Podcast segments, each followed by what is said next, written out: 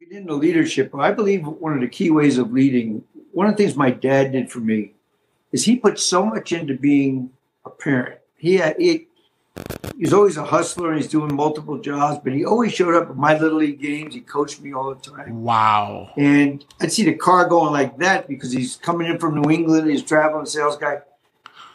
And uh, I just didn't want to let him down. Uh, I think the best way to motivate someone is you put so much into it that when you ask back, they do it because they don't want to let you down. They're not afraid of you. They're not intimidated by you. They just don't want to let you down. I think you have to Sure. earn that. He earned that. It didn't wasn't because he was my dad. He earned it, and I don't think when you know I've done a number of talks to the military. As you know, I spoke for the Marine Corps at Quantico, and I spoke at West Point, and that resonates with them. You you don't follow someone because they have a stripe or right. I'm talking to people that they would go, I love that guy. That's someone that earned their respect. And so I, I- when I when I talk to people who are new to leadership or anybody, I just say, look, what have you done for them before you ask? That's an important question. Mm. You know, it's like if it's walking up to somebody and say, Hey Chris, you know, you're behind your sales goals. You go, Oh, thanks. I noticed. Right. Right. Or uh, I say, hey, Chris, I noticed your numbers aren't what you want them to be. Is there something you could be doing or that I could do to help you Sure. with that? What Sure. are the five things you're doing? Well, why don't you not do the last two? Because the first three are most important. I'll help you with that. Right. Now we're in it together. I'm helping you by narrowing it. Now you, we're in it together. Otherwise, you're just a walking spreadsheet. So- Wow.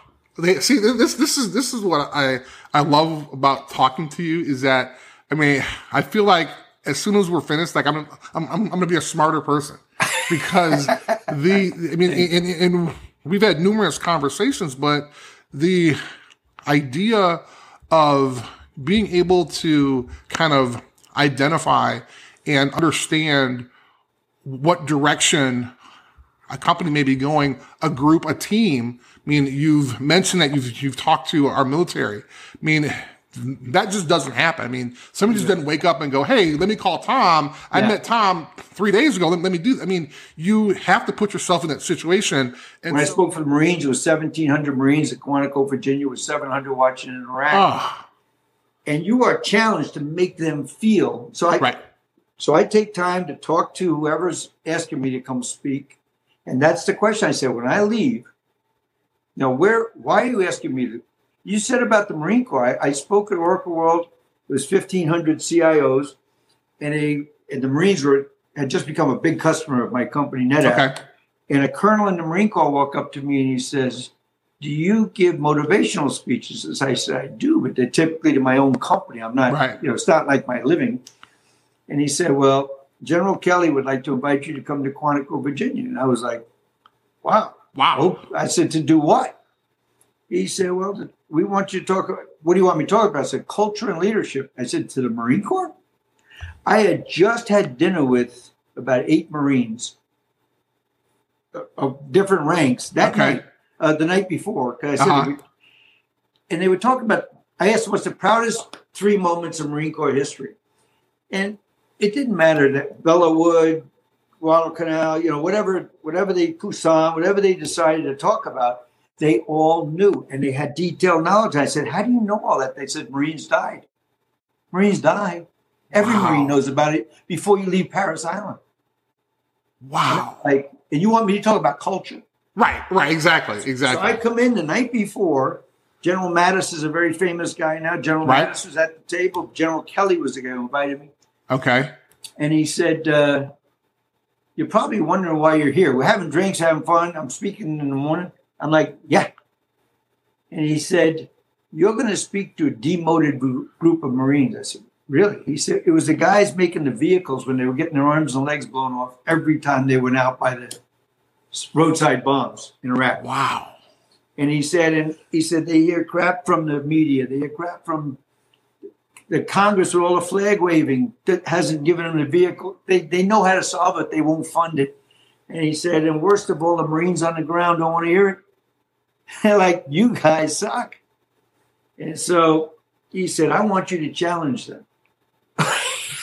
1,700 Marines. And I'm in there, and I'm it's going great. I had two NetApp guys in the front row. One guy named Mark Weber, right at the end. He said, "How are we getting out of here?" It didn't go so well. the two generals were in the front. It's going great. And finally, I said, "There's so many things." They go, "Hooah!" Right, the Marine Corps. And at first, I was like, "God bless you," but then it, it was it was like a revival meeting. Mm. And the and I said to them, "There's so many things I'm impressed by. Let me tell you something I'm not impressed by. That's your attitude." 1700 chairs just shot forward. They looked at Wow. me like, you got be shit. You came to Quantico, Virginia? Are you to say that to us Wow. during war? And, I, and the only two people smiling were the two generals. They were like, this is what and, and by the way, he told me, General Mattis was made this point. He said, look, I give a lot of talks. These guys listen to me, but there's only so many times the same person can say the same things and have them hear it. Sure. I'm taking you from outside. We don't have people coming here from outside. And I want you to challenge them. I'm going to build you up as my guy. And I want you to go after him. And I said, and after they, I, I let that sit for probably, I would say, two minutes, which is an Hmm. amazingly long time when you're in a room like that with angry Marines. of course. And, and I did eye contact across the room. And then I said, You're you are so angry that the press is on you. You're angry that the Congress is not fixing and helping you fix the problem, giving you the funds. You're angry that the guys on the ground don't understand how hard you're trying. I said, You didn't join the Marine Corps to have someone else make you fulfilled. You joined the Marine Corps to be the point of the spear. You are the point of the spear. There are people who have come home with one arm, one leg that would never have come home six months ago because of what you've done. I said, let me tell you something. You are lucky fuckers. That's exactly what I said. I'm sorry about that. Wow. So I got a YLF shirt from the Marine Corps. They went nuts. Oh my God. That's hum- that's a great story. I spoke for another part of the Marine Corps and the Navy out in San Diego, and about 30 guys who were in that first talk came and created a tunnel for me to walk out and told me what it meant. No way. It was cool. It was Wow. very, very cool. That's awesome. the, Well, whole, the whole point of that was, though, that just to wrap up real quick on that, sure. that if I had to say the steps of things, find something that you're really passionate about. Because if you don't really like doing it, you're not going to be that good at it. Right. And I really realized I love that type of selling, enterprise Okay. selling. Secondarily, if you're not if you're not really a leader and it, it's not what drives you, don't do it. hmm Be an individual contributor and do a fantastic job at that. Everybody's got a role that they love. Do that. And then finally, I think it's very important to be skilled enough with how you speak. Doesn't always have to be speeches. Right. But I tell students, I tell young people, if there's five people in a room and one person's always speaking and giving their opinion, the other four are not getting ahead of that person. that's true. That's true. If you're really true. smart and quiet, that's not a great Right. as far as career advice. And so, you know, I, I recommend Toastmasters to a lot of young students. They Okay. started a chapter at Notre Dame after a talk I gave there. And uh, a young woman started and did a fabulous job. Toastmasters is teaching techniques for speaking Right.